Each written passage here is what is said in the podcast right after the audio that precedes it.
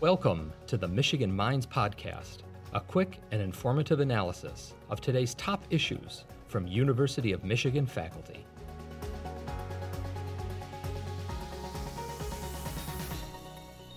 Thank you so much for joining Michigan Minds. I'm really excited to have the opportunity to talk with you today. So, can you start by introducing yourself and sharing a little bit about your role at the University of Michigan?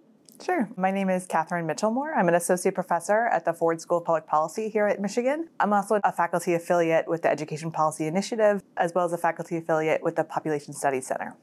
And in what areas does your research focus? So most of my work focuses on key issues in, in social policy as, a, as kind of a larger umbrella. So I'm most interested in understanding the experiences of children who grow up in poverty, how those experiences differ by race, and the role that public policy can play in mediating some of those or mitigating the consequences of growing up poor, particularly in thinking about income mobility, increasing access to, to higher education, and different education outcomes. Can you tell us a little bit about the Education Policy Initiative? Sure, I'd be happy to. So, the Education Policy Initiative is a group of um, faculty, researchers, staff, where we're really interested in highlighting a lot of the um, interesting work in education policy, both locally and across the nation. So, we do a number of different things. We have researchers who put out policy briefs related to their research. We put on seminars where we invite both internal speakers, so faculty from the University of Michigan to come talk about their work, as well as external um, policymakers or researchers to come talk about key issues in education policy. And the other thing that we do is we manage the, the state's uh, student education administrative data. And, and what that allows us to do is really to investigate key questions surrounding the experiences of kids going to school in the state of Michigan. Wonderful, thank you. And how can people get involved with this initiative? So there's a number of different ways. We always love it when people come to our seminars. We have seminars throughout the year where we invite researchers to come talk about their work. And so those are open and free to the public. So we're always happy when people want to come hear more about the work that we're doing. Researchers who want to get involved are also welcome to come to us with their research ideas and propose projects if they want to gain access to the data that we maintain. Um, so they're always welcome to do that. You can find that at our website. Thank you so much. Your recent research examines how much Black white educational disparities reflect differences in family, school, and neighborhood contexts. The study uses 16 years of statewide student administrative data from Michigan with attention to observed racial differences in the duration of exposure to contextual disadvantage. Can you share with us a bit more about this work and highlight a few key findings?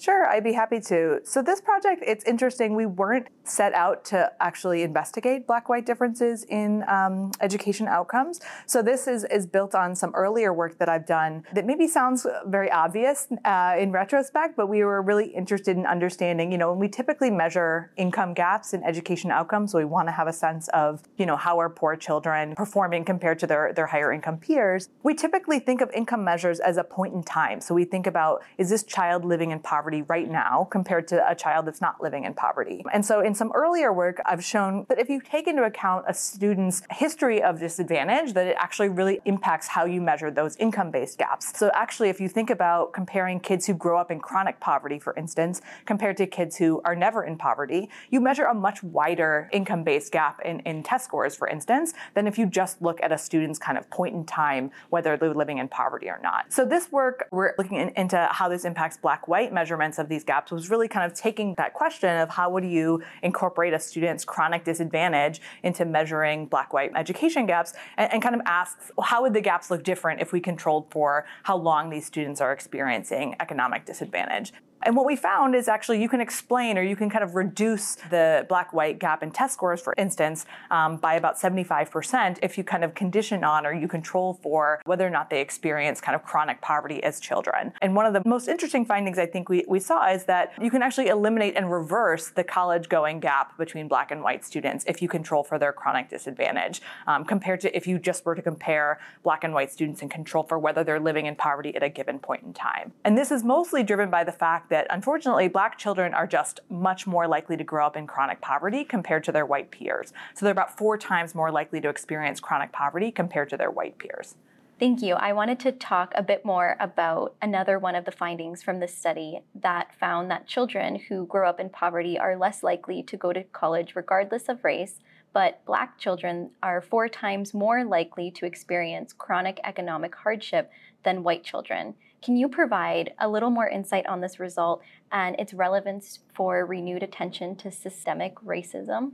Yeah, absolutely. Yeah. So what we found is, you know, taking into account the historical economic disadvantage, about 40% of black children in the state of Michigan were experiencing chronic poverty. So they were in poverty um, their whole childhood. And this is only the case among about 10% of white children. So if you just compare a white child living in poverty to a black child living in poverty at a given point in time, you would kind of mismeasure these college going gaps because you wouldn't be taking into account that the average white student is poor for a much shorter period of time than the average black student. So when you take that history into account, what we show is actually that that college going gap reverses. So if you compare a black child who experiences chronic poverty to a white child who experiences chronic poverty, the black children are a little bit more likely to go to college compared to their white peers. And this is a question, you know, we weren't sure going going into it what we would find, you know, there might be some argument that the way that black and white children experience poverty might be different, that the experience of poverty could be different for black children than for white children. That might be for a variety of different reasons. But what we show is no, it's not that, you know, the experience of poverty is different for black and white children. It's the fact that black children are four times more likely to experience chronic poverty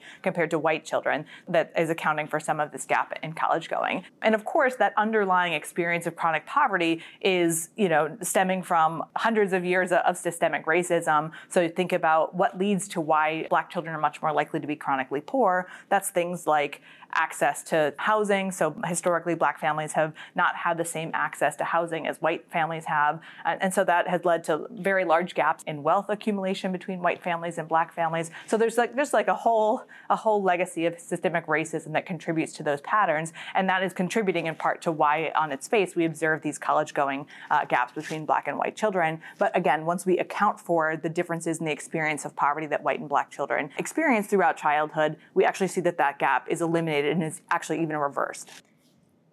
Thank you. Another recent study you co authored found that more than 60% of children in lower income families reside in households where multiple adults can potentially claim the same child and create confusion among tax filers. Among lower income families, approximately 80% of Black children had one non resident parent. Can you share a bit more about this work and discuss how these findings highlight significant racial inequities? So, our goal with this work was to really understand how something like the tax system, which you don't necessarily think of as being a racist institution on its face, how it can create these inequitable um, outcomes for Black and white children. And so, kind of getting into the weeds of that, when you file your taxes, taxes are based on marital status. It's, it's been that way for a, a very long time. And it's in contrast to how a lot of other developed countries run their tax system. But essentially, what it means is that if you are married, married, you file your taxes with your spouse. If you are unmarried, you file your taxes alone. And so what this does is, you know, this this system, which again on its face doesn't appear to be racist, creates these kind of different outcomes for black and white children because there are very large differences in household composition or marital status among black children compared to white children. So what we show is that, like you said, about 80% of black children live in a household where one of their parents is, is not living with them.